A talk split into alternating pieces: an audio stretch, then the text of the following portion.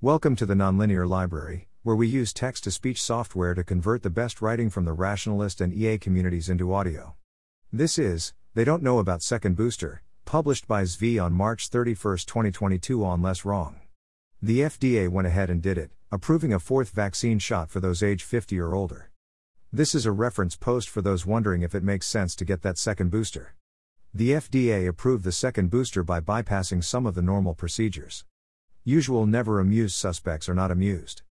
What do those meetings and public discussions do? Delay. Get picky about lots of little details. List all the reasons not to do something. Voice objections for all to see. Show lots of concern over trivial risks. The official public health position is that doing all this enhances trust in the process. They are incorrect. And here is where their idea of trust has gotten us. Are they working hard on earning our trust back? Not exactly. Their scientific rationale is exactly what you think it is. None of that means the standard drug process is necessarily bad or worthless. The process is very good at sniffing out any little potentially wrong thing or reason not to do something, and hence good at avoiding false positives. Which is sometimes what you want. If your goal is to do a cost benefit analysis to decide what to do, then turning things over to people who think costs and benefits do not belong in the same magisterium, and allowing them to act deeply concerned about things, does not seem like the way. The process is hopelessly biased towards delay, inaction, and risk aversion. It makes sense to bypass it. Nor does it seem like the way to get enhanced trust. Yes, a few people will say, look, you did not hold the official meetings, but actual regular people do not care. If anything, those arguments are crowding out arguments regular people would care about more. For those shouting from the rooftops that they would have us take infinite boosters forever, this is vindication of a sort. Yet it remains not even approved for others, let alone required. There are good arguments against the second booster. That is fine. We can let individuals make their own choices. Review Should you get a first booster? My answer to this continues to be yes. The original design of the vaccine, of two shots in rapid succession, makes sense if you are trying to quickly test and deploy a vaccine in the middle of a pandemic. Pfizer and Moderna absolutely did the right thing to test that protocol given the situation. However, there is lots of evidence that spacing the two shots so close together hurts long term immunity. Many vaccines involve much longer times between shots. In the UK, there were debates worrying that some people might not understand the importance of waiting multiple months between shots 1 and 2, because that would make the vaccine less effective. We really, really should have done first doses first. Tests reliably show the first booster getting antibody response to levels well above those from the first two shots. While the full effect of the booster fades over time, there seems to be a persistent and substantial effect on one's permanent level of immunity. Thus, even if the short term side effects for you are relatively unpleasant and you are young and in good health, I would get the first booster shot. If you know you have had COVID 19, that likely functions in many ways as if it were a booster, at which point boosting or not boosting would be a small mistake. I would still boost, and definitely still boost if I was at high risk, but it is no longer obvious. Should you get a second booster? The more important question, of course, is should you get a second booster? I want to emphasize that my current viewpoint is that both decisions here are at worst small mistakes. If you do get a second booster, the costs are minimal, beyond the short term side effects of being knocked on your ass to some degree for 0 to 2 days. There is a small risk that you make your immune system slightly less flexible if things change, but that seems like a small downside as well. If you do not get a second booster, you still have robust protection against COVID 19. For now, risk is even lower because we are up against Omicron and case numbers are not so high. If there is a new, more dangerous variant, you can reconsider your decision. Here is what Vincent Racaniello has to say when my father asked him about the second booster and the potential dangers of antigenics in seniority.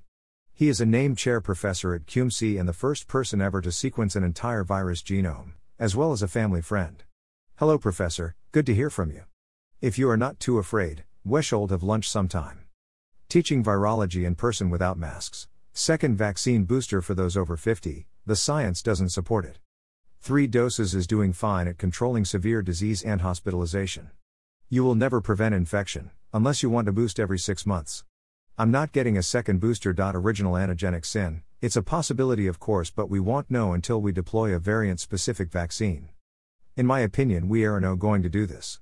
Omicron is the most diverged of the variants, escapes neutralization by serum from twice vaccinated people, yet severe disease is still controlled by the vaccine. I don't see a variant specific vaccine unless severe disease hospitalization begins to rise. As you know, for influenza virus, once high titers go below a certain level, we know that correlates with increased severe disease, so we change the vaccine. We have no correlation between antibodies and severe disease for COVID. That's because antibodies control infection, while T cells control disease severity. And as you know, most of the cell epitopes are not changed in the variants like omega. It is my understanding that flu vaccines suck at inducing a good cell response, hence, we depend on antibodies. Not the case for COVID. The mRNA vaccines are great at inducing T cell responses. He also had some harsh words about the Israeli data underlying the decision. Here are the data in the Israel paper. If you think they mean anything, I you've lost your mind. Plus, they make no attempt to compare the two populations with respect to comorbidities. These data are re meaningless. Among participants aged 60 to 69, death from COVID 19 occurred in 5 of 111,776 participants in the second booster group and 32 of 123,786 participants in the RSD booster group, adjusted hazard ratio 0.16, 95% C, 0.06 to 0.41 p less than 0.001, table S2 among participants aged 70 to 79. Death from COVID 19 occurred in 22 of 134,656 participants in the second booster group and 51 of 74,717 participants in the RSD booster group. Adjusted hazard ratio 0.28, 95% C, 0.17 to 0.46, p less than 0.001, table S3 among participants aged 80 to 100, death from COVID 19 occurred in 65 of 82,165 participants in the second booster group and 149 of 36,365 participants in the RSD booster group. Adjusted hazard ratio 0.20, 95% C, 0.15 to 0.27, p less than 0.001, table S4 really, 5 versus 32, 22 versus 51, 65 versus 149 and you are making policy for the use based on this? This is insanity. Those sample sizes certainly seem small, but I do not know what the alternative is when a decision has to be made. I do think they mean something, but I agree they do not mean all that much, and in the longer term they mean essentially nothing. Part of what they mean is that risk even for the group over the age of 80 was not so high, and for other groups it was much lower. Andy Slavitt, former senior Biden White House advisor, comes out in favor of reboosting, Twitter thread. Main arguments are potential reductions in long COVID and in infecting others, and in getting back to previous levels of protection in a future wave. No numbers that support getting reboosted are cited, and I find the case here unconvincing. I am not as down on the second booster or its supporting data as Racaniello is above. I also do not agree with the principle that we should wait for proof before allowing people to take potentially life saving medicine, especially once safety has been established. My guess is that if you take a second booster, the following things happen. You will have short term side effects similar to your first booster.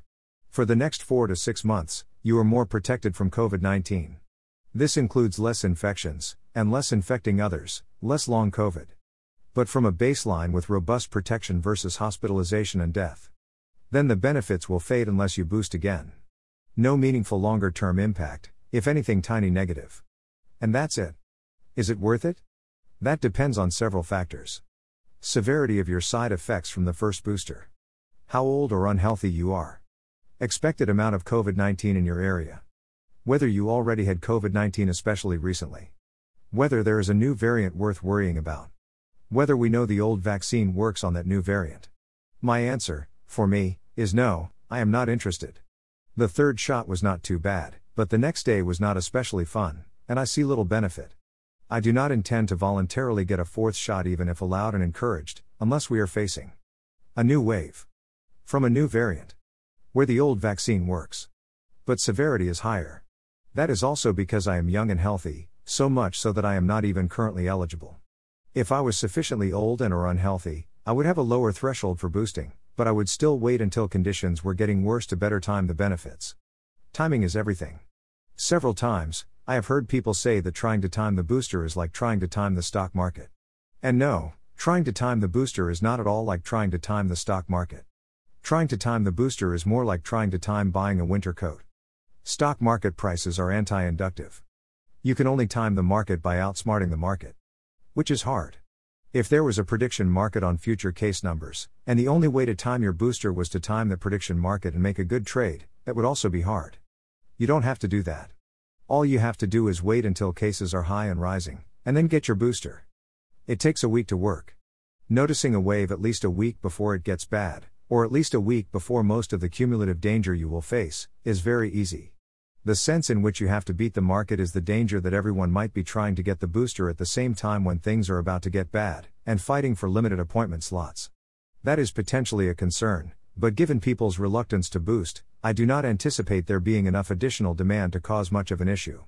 Even if there is, you'll have ample warning. Bottom line Cost of second booster is small. Benefit of second booster is small and temporary. If you're at very high risk, maybe it makes sense. Either decision is at worst a small mistake. Thanks for listening. To help us out with the Nonlinear Library or to learn more, please visit nonlinear.org.